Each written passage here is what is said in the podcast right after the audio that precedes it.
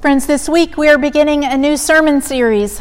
Over and over again in the Bible, we have instances of Jesus telling stories in order to proclaim the gospel message. So we're going to read some children's stories over the next few weeks and talk about the stories of faith we can get out of them.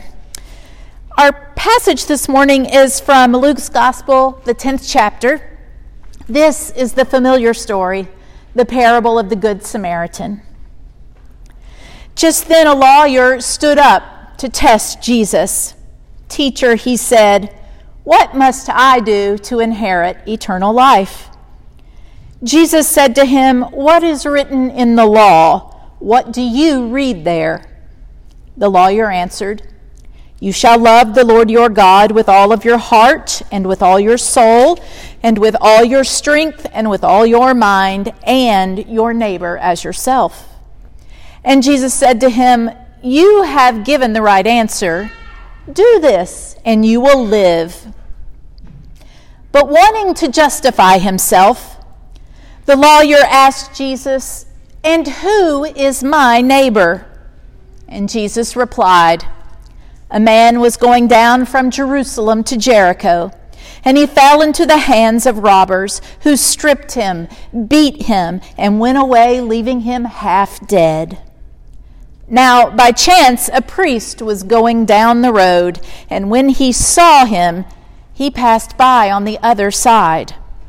So likewise a Levite. When he came to the place and saw the man who was broken, he passed by on the other side. But a Samaritan, while traveling, came near him. And when he saw him, he was moved with pity he went to him and bandaged his wounds, having poured oil and wine on them. Then he put him on his own animal, brought him to an inn, and took care of him. The next day he took out two denarii, gave them to the innkeeper, and said, Take care of him, and when I come back, I will repay you whatever more you spend. Now, which of these three do you think was a neighbor to the man who fell into the hands of robbers? The lawyer said, The one who showed mercy. And Jesus said to him, Go and do likewise. Friends, this is the word of the Lord. Thanks be to God. Would you pray with me? Gracious God, over and over again, Jesus tells of your incredible love and mercy. And it is my prayer that we each would hear your word of hope and love for us this day. Speak, Lord, for your people are listening. In Jesus' name we pray. Amen. Bryan Stevenson, writing in the book Just Mercy, talks at length about what it is like working in the criminal justice system.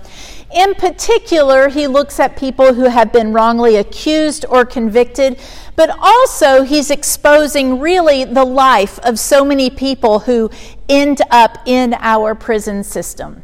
Many of you may have read it last year when many in our church read it together.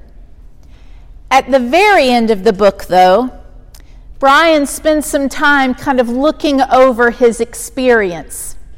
And as a person of faith, he says this You know, everybody loves a story about grace.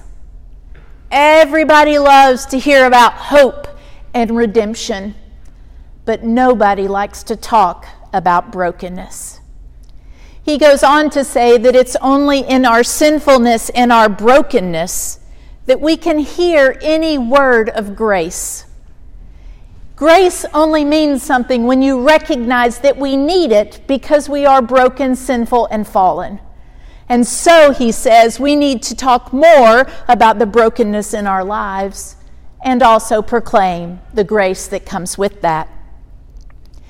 I love the story Dragon Was Terrible because it also is very clear about Dragon's many problems.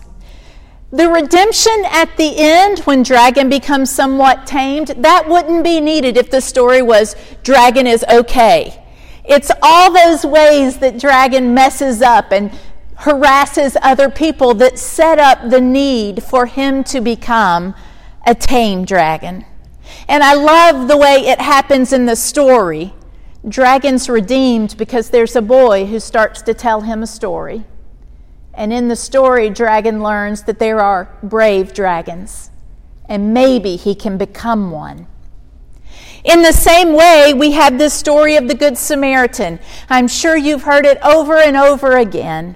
There was a man who was going down the road and he is attacked by robbers and he is left, some translations say, in the ditch on the side of the road.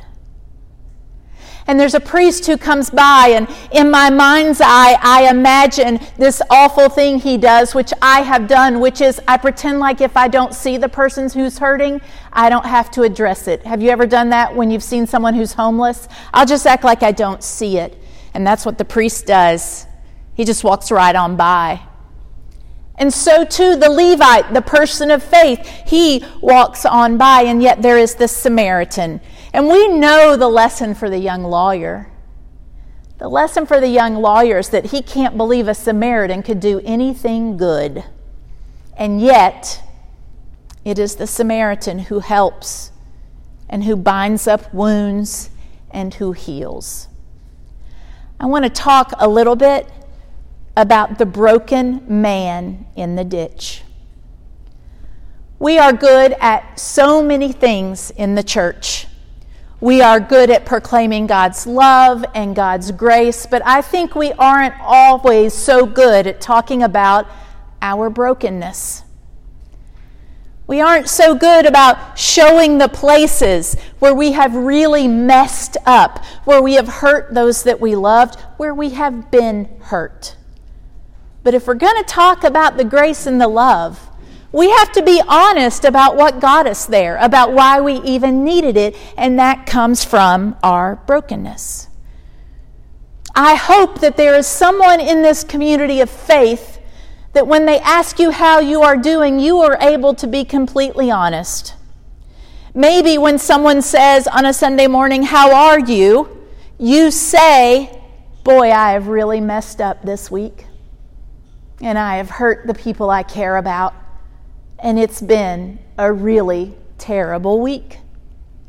I hope you have that person. I hope we become that community where we can own our brokenness because only then can we also say, and yet the Lord God had a word of hope for me that I could do better, that I am forgiven, that I am redeemed, that I am God's beloved child, wholly loved. We have to be people, people who are graceful, but we also have to be people who are honest about our brokenness. That's what the church is. And just like for Dragon, he's told this story at the end that gives him another vision of himself, so too the man who is broken on the side of the road because of the kindness of the Samaritan. He's no longer a broken body on the side of the road. Instead, he is cared for, he is given value, he is given a place to stay, he is given care and love. And that's what the church is too. When you come into this place with all of your brokenness, we will tell you about a word of grace and we will tell you the story of God's love that can give hope in every situation, which can bring light out of darkness. We have a story to tell. It is your story and my story. It is the story of a loving God who reaches out and gives us hope and gives us a way to do better, even when we have made a mess of everything ourselves. My home church at First Presbyterian in Athens, Georgia, there was a woman there who had been a member, I think she passed away last week. She must have been a member almost 60 years from the moment she married. And she was a character. I loved her very much. And she told me once that she had had a terrible drinking problem. She was an alcoholic. And her boys, all through their growing up years, she was a drunk. And there came a time towards the end when they were going to college where she had drank up every relationship she had. There were literally no friends left. No one was happy to see her at the country club. Nobody was happy to see her at her boys' school. Her husband owned a business. She wasn't welcome there anymore. And she said she knew for four or five years, she knew the damage she was causing and she could not stop drinking. And so every Sunday, she would wait for church to start, and then she'd slide in the back pew and she would sit there because it was the only place in her life that anyone spoke a word of hope into her brokenness. No one else in her life was saying, You can stop drinking. I know you can do it. They had said that and they no longer believed it. But the church was the only place where she heard that she was loved and that there might be more to life than living it in a bottle. She said it just felt like home. And that definition of home, right? It's home, as in the place where you come, they have to let you in. That's what the church was for her. It was a home. And they had to let her in, even when she was at her most broken. And so she sat on the back pew and she cried. And she got up and she left early. And she did that over and over again until finally she was led to a place where she could put the bottle down. And for years later, she always sat on the back row, and she said she would come in and she would look every Sunday at who was on the back row in case there was someone who needed a hug or a friend or a word of hope spoken into their lives. We are all broken. We all make so many mistakes.